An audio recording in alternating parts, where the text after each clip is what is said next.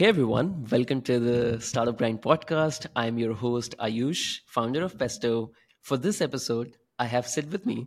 Sid is the founder of Circle.so, and he's a friend who, you know, I've been hanging out with for quite some time, and his journey of how he got started is one of the most insane founder journeys which I've come across.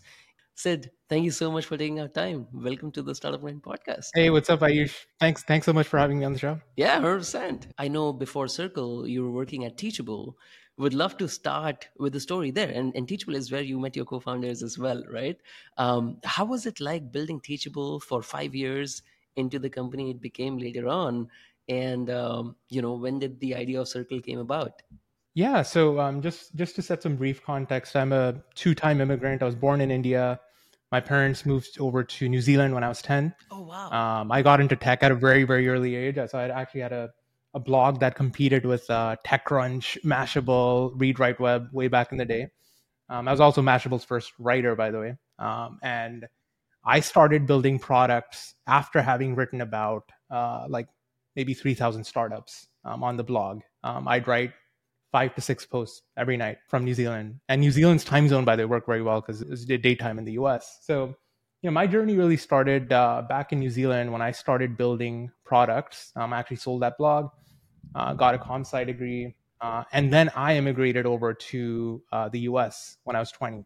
Wow. Uh, my parents, by the way, were super confused. They they're like, you know, hey, we put in all this work, all this effort in moving to New Zealand, which is literally heaven on earth uh, you know, why the move. But for me, it was all about being at the center of uh, technology. You know, all of the entrepreneurs that I wrote about, nice. um, the the startup ecosystem, all of that was in the U.S. Um, and then when I was in the U.S., my second job, so my first job was a seed stage startup. I was like the first eng design jack of all trades hire. That startup did not work out, but I think I, I learned probably the most in my life during those um, two years. Yeah. Um, after that is when I joined uh, Teachable. So I was in the uh, founding team um, as one of the first eng hires. I was the first designer. Stayed for five years. As it happens in like hypergrowth startups, your your your your role changes every six to nine months. So I went from you know engineer designer to lead designer to product manager to VP of product. Um, and then about five years in, um, you know, we were at this very interesting juncture where I thought Teachable was doing reasonably well as a company. Um, you know, we were now at maybe $25 million in ARR. And I felt like I was at this very interesting time um, in my career where, you know, I thought a lot about, you know, why did I even move to the US? Why did I get into tech? Right? Is it really to be a VP of product at an amazing company, but that constraint always kind of like was at the back of my mind of didn't I put in all the work to immigrate to the US to actually be an entrepreneur? to start my own company. Uh, and additionally, I had the constraints, which is, you know, by then I had a wife, I had a uh, four year old daughter. And so I couldn't really like leave my job um, overnight and to, and just um, start my own company. So so that's really where like the kernel of um, doing the next thing um, started for me. How important it is for uh, people early on in their careers uh, to take up challenging roles like this, where you know the startup is like small enough where you can get that flexibility and um, you know has the potential so that you can actually make meaningful impact as well. Like if if there are young people who want to start up let's say in future what's your take on it? Like your experience? Yeah i think it, it really depends on how you're hardwired. Like for me i've been actually a founder ceo since i was 14 even when i ran my blog i did payroll management for five writers. Um, who, who wrote for me internationally. Uh, and I don't know if everyone's wired that way, right? But for me, it was like, it was always the default, kind of always thinking about, you know, how to start a company, how to grow a company, you know, um, how to make a meaningful impact um, in the world, right? So when I joined Teachable, um, what I told him was, look, I'm not the best designer that you can hire. I'm not the best engineer, far from it. Uh, what I can tell you is I'm an entrepreneur at heart. And what I want from Teachable is to learn all of the skill sets, to learn from you, uh, to learn from the team, to go through a journey. And for that, I will work the hardest with all the skill sets that I have. I will do uh, whatever you need me to in any role. Doesn't even have to be engineering and design, uh, even though that's what I'm good at. So I was very, very open minded with that because I really saw all of this as a learning experience. And I didn't want to be boxed into, okay, that's a senior front end engineer or that's our designer, right? And that lent itself very well to product. And I also told Ankur that, hey, eventually, maybe in a few years, if you know things work out at Teachable, like I may want to get some product experience. I was like, because the thing that I want to do after Teachable is start my own company. So ideally, this would be my my last job. And to find someone who uh, trusted me uh, with that, like with that in mind, right? All the trade offs of I'm not the best designer, I'm not the best engineer, I have a lot to learn. With okay, here's someone who wants to grow and develop and will will give it his all. Um, and for me, it's like if you if you're in your early 20s and you do want to be an entrepreneur, you do want to make an impact, you want to be not gonna lie, like financially well off. You want to capture the upside as well. If you want to do all of those things, there's nothing better you can do than to put yourself um, in one of these roles with extremely smart people around you and really challenge yourself to pick up new skill sets. Like not box yourself into one or the other uh, and then and then see how things unfold from there. Because in, initially of course it's very very hard right? We're all trying to make our role work. But uh, once you get into the hang of it i think it really teaches you to deal with anything that comes your way which is i think probably the number one thing that we all need to uh, hone in on as uh, entrepreneurs. Were you, were you liquid when you moved on from teachable? Uh, i'm not sure if the exit happened before or after you moved on or how- that's a great question. Yeah so you know where i found myself was okay we were five years in. I was in a great role. So vp of product is a great role. Um, especially for someone who started as engineer designer will do anything but from a financial perspective um, being parents in new york city with a daycare to pay for and even like a, a very like standard one bedroom apartment it's like it's costly right? For me it was like it was such a given that my equity in teachable will amount to something eventually that honestly i didn't think too much about not being liquid uh, until i was like five years in and i was like well if i if i want to leave this job and start my own company i'm going to need, need a personal runway right and how do i do that while I don't even know what I want to work on exactly. I don't have a an idea. I don't have a team. I don't have anything. But I, I want. I know that I want to take on this journey.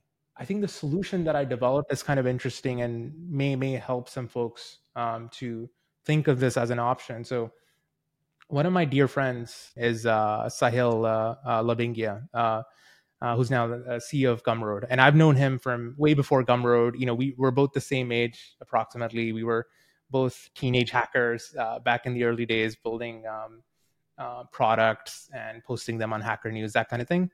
Nice. And when did you when did you meet him? Did, did you did you guys connect like during your time uh, as a writer? Yeah. So actually, so we met in person for the first time while I was uh, at Teachable. He actually visited us, and he knows um, Ankur as well. So we met in person then, but we we'd known each other and we you know chatted on and off for for years uh, maybe since 2009 or something like that, right? And so he was one of the people who came to mind as um, someone to talk to when I was in that uh, at that juncture of like not knowing what to do. I had this chat with him. I was like, "Yeah, I don't know what to do. Um, here's where I am. Do you have any advice for me?" And uh, what he suggested was, "Why don't you, let's say, leave your job at Teachable, consult with me uh, at Gumroad, um, essentially engineering and design work for, let's say, three days a week. We're remote international we're extremely flexible and you can work on your own ideas you know uh, mm-hmm. uh, two days a week and so that just felt like a win-win so um, i essentially took that bet um, and that gave me the financial stability to still have money coming in while yeah. i now had unlocked time to work on the next thing but i'm so grateful um, will always be to ankur and sahil for for giving me those opportunities really there wouldn't be a circle without uh, without that uh, because it's during those months in uh, 2019 when mm-hmm. it's when I grouped with uh, two of my co-founders, um, mm-hmm. Andy and Rudy, uh, and just briefly about them. Andy someone who I've who I knew from known from Teachable from very very early on. Um, he joined about when I did. He was Teachable's uh, VP of Growth and Marketing. So he had a very similar journey to what I did, except nice. in the um, you know marketing and go to market domain. There's overlap on let's say the business and the the financial front, but really mm-hmm. like go to market, sales, marketing, customer success is his thing. Product engineering, company culture, fundraising, that's kind of my thing. Uh, and we'd always, you know, we had a joke that we've always wanted to recruit each other. So like, it's about who's going to recruit the other person first. Nice. Uh, and um, so separately, I had my other co-founder Rudy, um, who also has a very interesting journey where I'd known him from before the Teachable days. Um, we built stuff together, and he, I've always seen him as like my product soulmate. So him and I, when I get in, when we start talking, we can deconstruct products, businesses, uh, and that's just our passion, like just going very, very deep into the nitty gritty. And the great thing that happened um, after um, his stint at Teachable is he actually became a uh, consultant to about 30 course creators. So he became their fractional CTO, which means they gave him access yeah. to all of their problems, to their entire tech stack.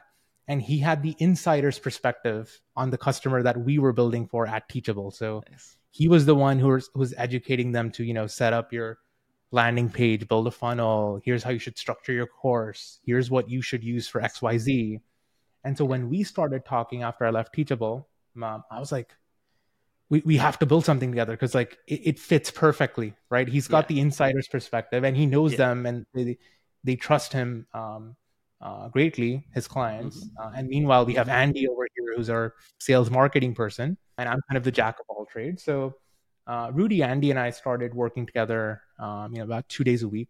Uh, we would hop on like 10 hour zoom calls and we would deconstruct uh, entire products. And so we would just read a lot about it screen share start signing up for products and then maybe the next day would be like okay we should maybe talk to someone. So we'd get on a call with one of our contacts or someone we've known or reach out to someone and say hey can you explain to us you know what you do for for for your um uh, how you manage your financial stack. People are so nice to us. I still remember like the kind of conversations we'd have. Zero agenda. It was just we want to get to know you and we're working on something. We don't know what it is. We just want you to teach us uh, and be as transparent as possible. And i assure you um, you know we'll we'll pay you back one day for for, for your help. This is also uh, happening right after COVID, right? So a lot of people. Yeah, actually, yeah, this was right before. Right before, yeah, this is 2019. Oh, right so. before COVID. Wow, that's yeah, even better. yeah. You know, we we went through several ideas, but we would always come back to this one, which mm. is why isn't someone building the ultimate community platform from the lens of a uh, creator? Mm. Really, that's that's what inspired us to think about building Circle in the initial days, and one thing Rudy and I did was, you know, we both have families and stuff, right? And um, as an entrepreneur in the early days, you need to go all in. And so we decided, okay, let's let's get a an Airbnb in uh, Venice Beach in uh, uh, in LA, and let's just like code 14 hours a day for like six days and build something. Like we'll have something at the other end of it, right? And so we did that, uh, and I hadn't told uh, anyone else about this idea other than, of, course, um, Rudy and Andy and the people that we were talking to. And so finally, we had some semblance of a prototype, so someone could actually sign up, build a community, yeah.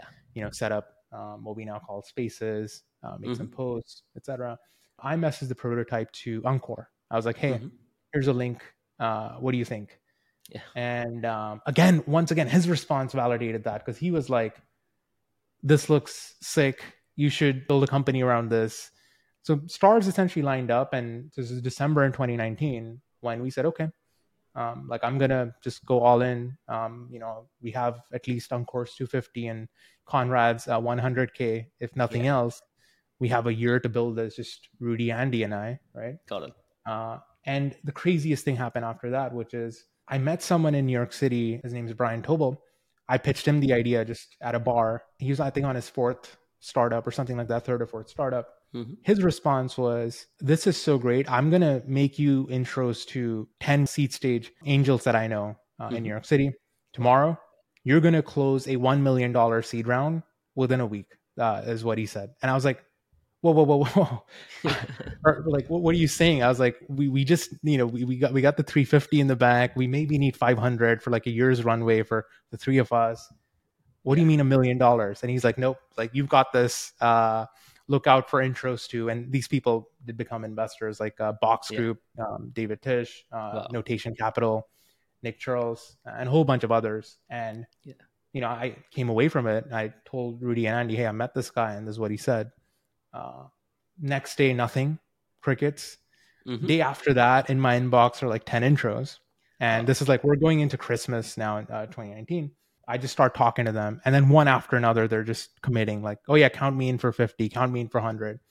Uh, and then an inflection point happens when uh, Nick Chirls from Notation Capital, mm-hmm. who led our pre seed, said, you know, we want all of it. In fact, um, you know, we want to, uh, we want to like 10% ownership in your pre seed. Mm-hmm. And I said, well, there's just we're oversubscribed. And yeah. he goes, how about you increase the uh, the post money uh, cap, yeah. and and take the rest from us? I think they invested about seven percent. Uh, and so first week of January, it's like all of this has now come together. Now we have a prototype, we have um, money in the bank, we've gone full time, and the end of January, I was so so happy that we actually had five paying customers onboarded to Circle. Wow. Um, we had, you know, last thing I did like last week of January was build the, the the the billing on Stripe, so we could actually charge the MRR.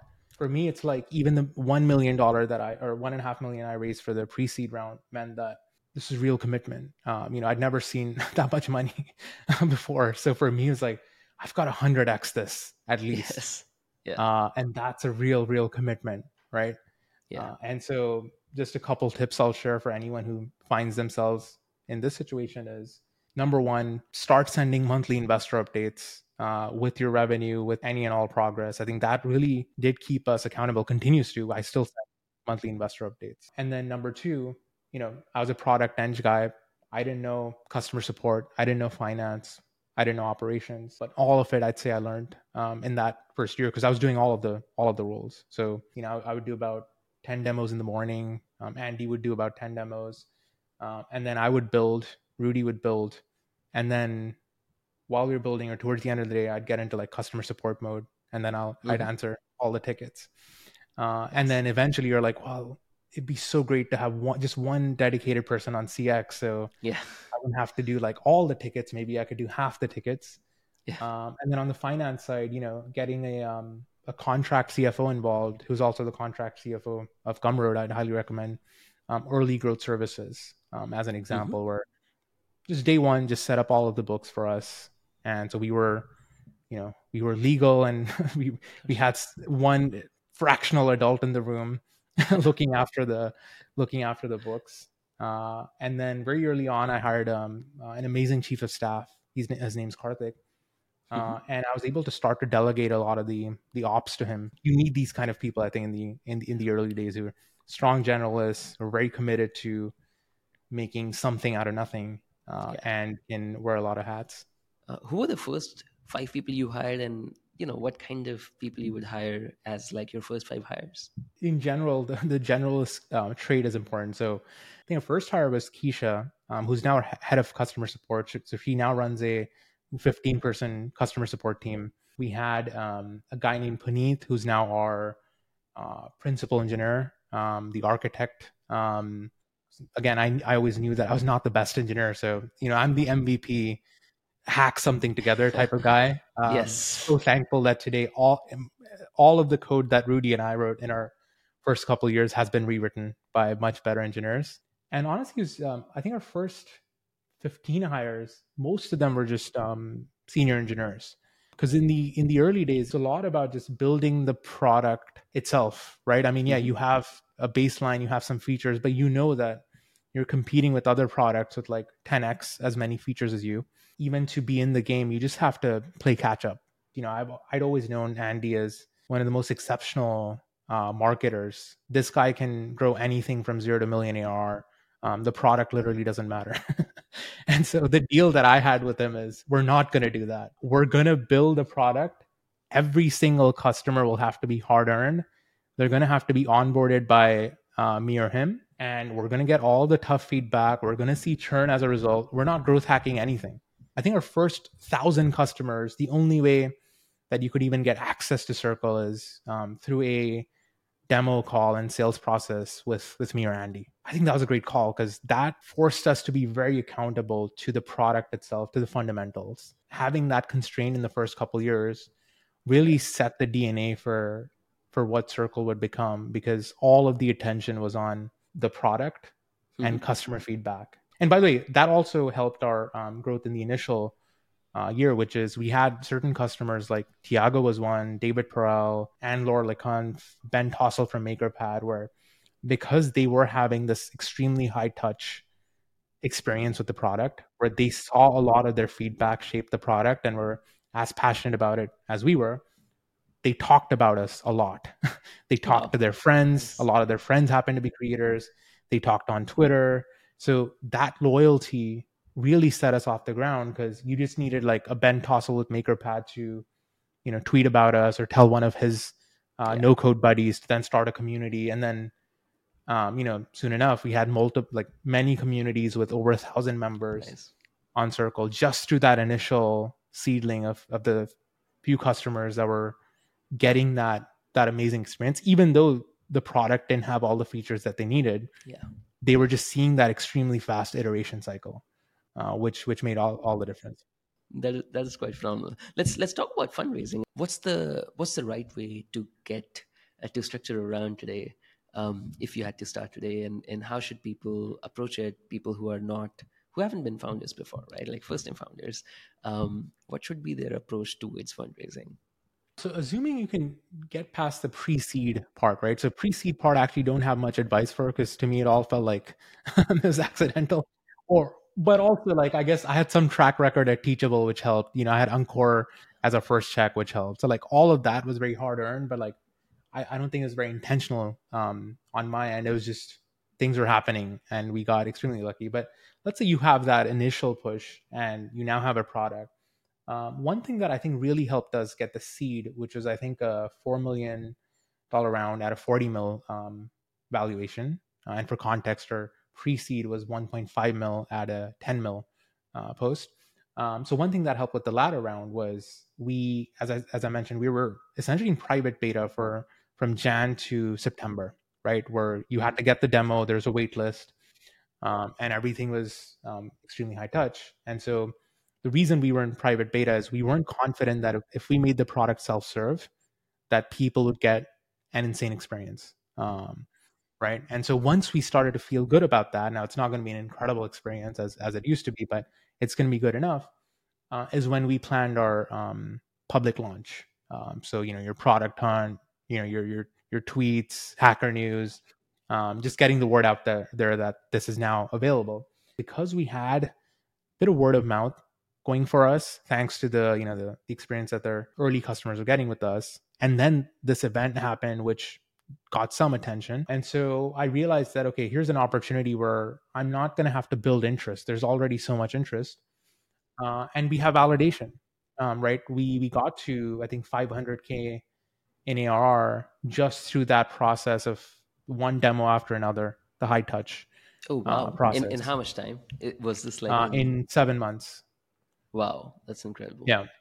Uh, and so we got to that. So I was like, okay, there's something here. And you know what? More runway would help now I can build out a real eng team. Now I can hire, you know, maybe three or four support folks. Now mm we can hire someone, um, you know, to lead the people team, finance team, build out real marketing functions. So um, what happened was because that interest was built up, my job was then made easier, right? I didn't have to like shop around for a round.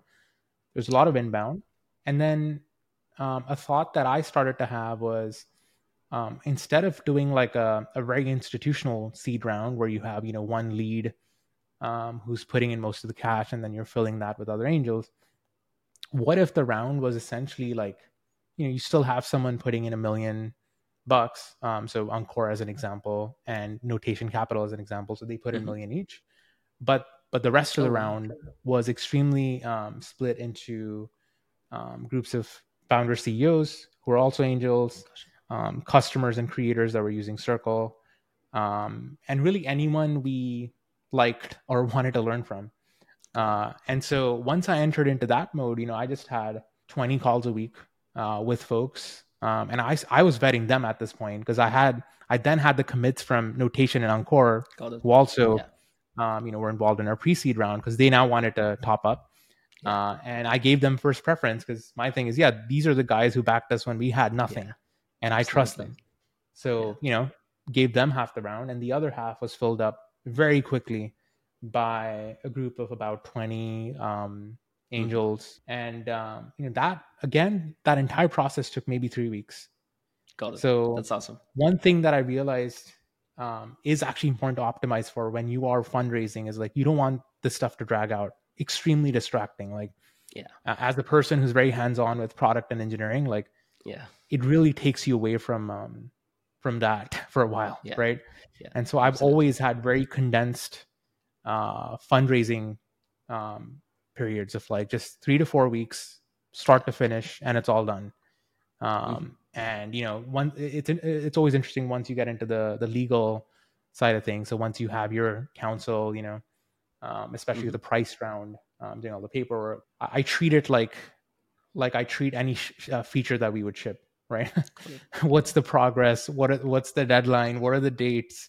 Yeah. Uh, and because it's so easy to lose sight of that. Because what one thing I realized is all of that urgency has to be created by you because no one mm-hmm. else is accountable for that urgency. Absolutely, yeah. Everyone's 100%. taking it slow. Everyone's you know working at their own pace, especially the lawyers on both sides. Mm-hmm. And so it's the kind of thing you just have to get and say, hey, we're getting this done by this date.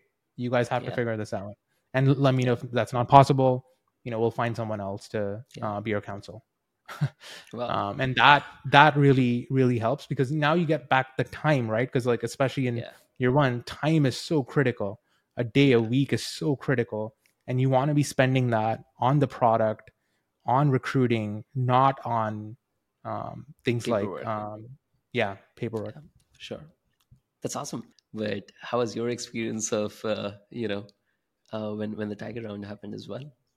Yeah, so um, in 2020 we went from you know 500k in ARR in September just from all the uh, the demos um, and the uh, being in private beta to a million within three months um, after launch, right? So it was a great great time. So we ended the year with million ARR, um, so about 12 months from founding, and then 2021 we went from a million to four million, um, and so we we kept up a great pace, um, and things were really well for us. And all throughout 2021, I had my blinders on with um, potential investors, right? I was talking to no one. I was just building product, shipping, getting customers, building the team. Um, and I did that until July.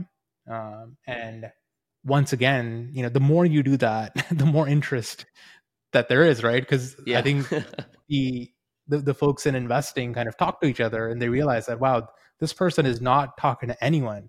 So that's a strong signal that they must have their shit together. Now, thankfully, I think it was true in my case at that time. But even if it's not true, you can actually leverage that to your to your advantage to build interest. You want them to come to you. You don't want to go after them. And so what happened with Tiger is, you know, we were I was getting these emails from um, some folks being like, "Hey, we've been contacted by like like our customers and some of our investors. We've been contacted by uh, a research agency, and they want to talk uh, to us about Circle. I didn't know who was behind it, and you know I tell them, uh, please say no, please don't talk to them. and so that was happening throughout the year. Uh, and eventually, I got I got sick of it, so I just told someone, yeah, just take that call. It's all good. Got it. Uh, and um, yeah, I was you know obviously these are 2021 times. I think times are very very different now, yeah. but you know it's a good time to let's say be raising a, an A round. So. Yeah. Uh, having said, having essentially not entertained any conversations during that year, I, I got an outreach from a senior partner at Tiger. Um, his name is John Curtius. That name kind of stood out. I still ignored it. I was talking to one, uh, like a founder, just like a very casual chat. And he happens to mention John's name as someone um, who just had Tiger lead their A.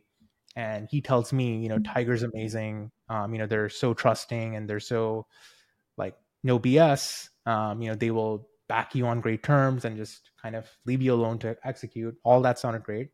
And he mentioned John's name. I was like, I think I've heard that name. And then I looked up yeah. my inbox and I had an email from John. I was like, Oh, you mean awesome. you mean this yeah. guy, right? uh, and he was like, Yeah. And and he's the one who told me, he's like, dude, you're you're you're crazy for not taking that call. who do you think you are? And so I was like, okay, I, I should talk to John from Tiger. And we had a great chat. You know, I told him everything about Circle, the traction so far. And one thing he said to me is like, look, here's a here's the deal. Like, we've actually done all the due diligence on you. You know, we've had folks talk to your customers.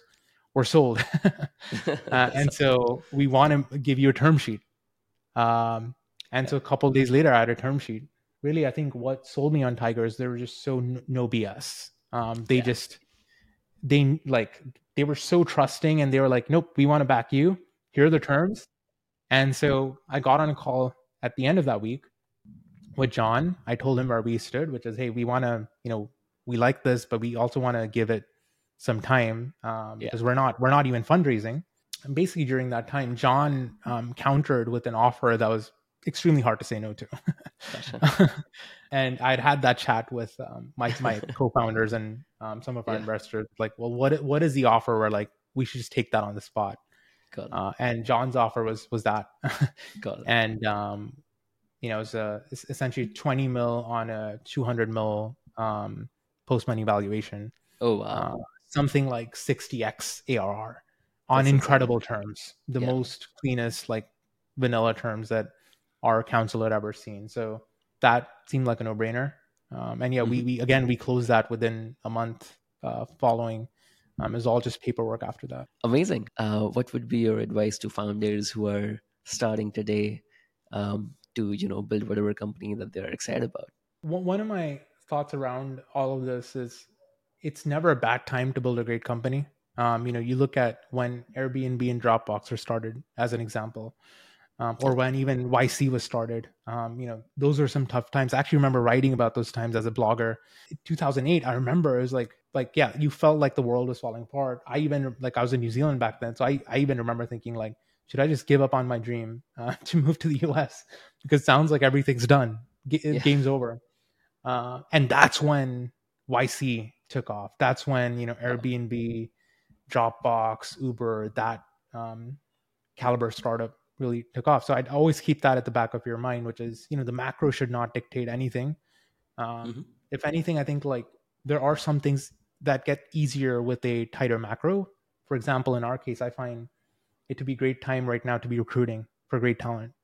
Um, yeah. You know, when things are tough and there aren't as many new companies mm-hmm. being formed and mm-hmm. um, there aren't as many competitive exploding offers going around, yeah. you can actually get incredible talent right? So yeah. keep that at the back of your mind. And um, specifically, what I want to say to like folks who may have been may find themselves in the situation that I was in, which is, mm-hmm. you know, you have a good job at a good company, and yet you have that itch to start your own company. The number one thing I have to say there is like you have to take that leap. Once I took that leap, I found that the ecosystem around me, all the contacts that I had, even the investors that I encountered, I mentioned Brian Tobel as a guy I met um, for for drinks at a bar, and you know he helped me yeah. raise the, the pre-seed round. All of these things came together uh, that I could have never planned for, wow. and so I think once you take that leap, you then mm-hmm. put yourself in a situation where if you've done the work, if you actually have something going for you, you know a lot of good things do happen, right? Um, and you have to operate with that leap of faith and you know what whatever the challenges are you have to know that like what most matters is you're actually now working on the right thing which is you know if you've always wanted to be an entrepreneur you're actually mm-hmm. doing it. Um, and it's an incredibly hard thing to do as any entrepreneur knows. It's like yeah. basically like one of the hardest jobs you can have. Uh, and yet it's so fun and so rewarding and there's a lot of um lot of great things at the other end of it right? The mm-hmm. the journey that you go through to build um, a real company, the the, mm-hmm. the team that you recruit, the the bonds that you create, the customers that you impact. Um, like it's truly truly worth all of the discomfort and all of the hardships.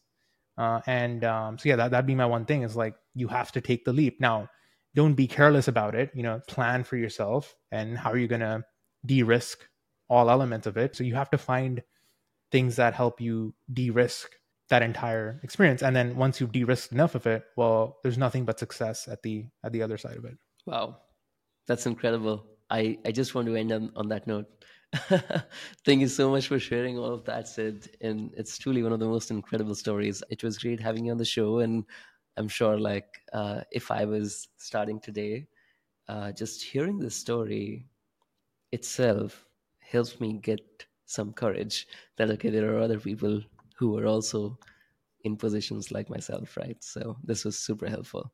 Thank you so much for taking Well, our time. thanks so much for for having me on, Ayush, and um, best of luck to all of the entrepreneurs.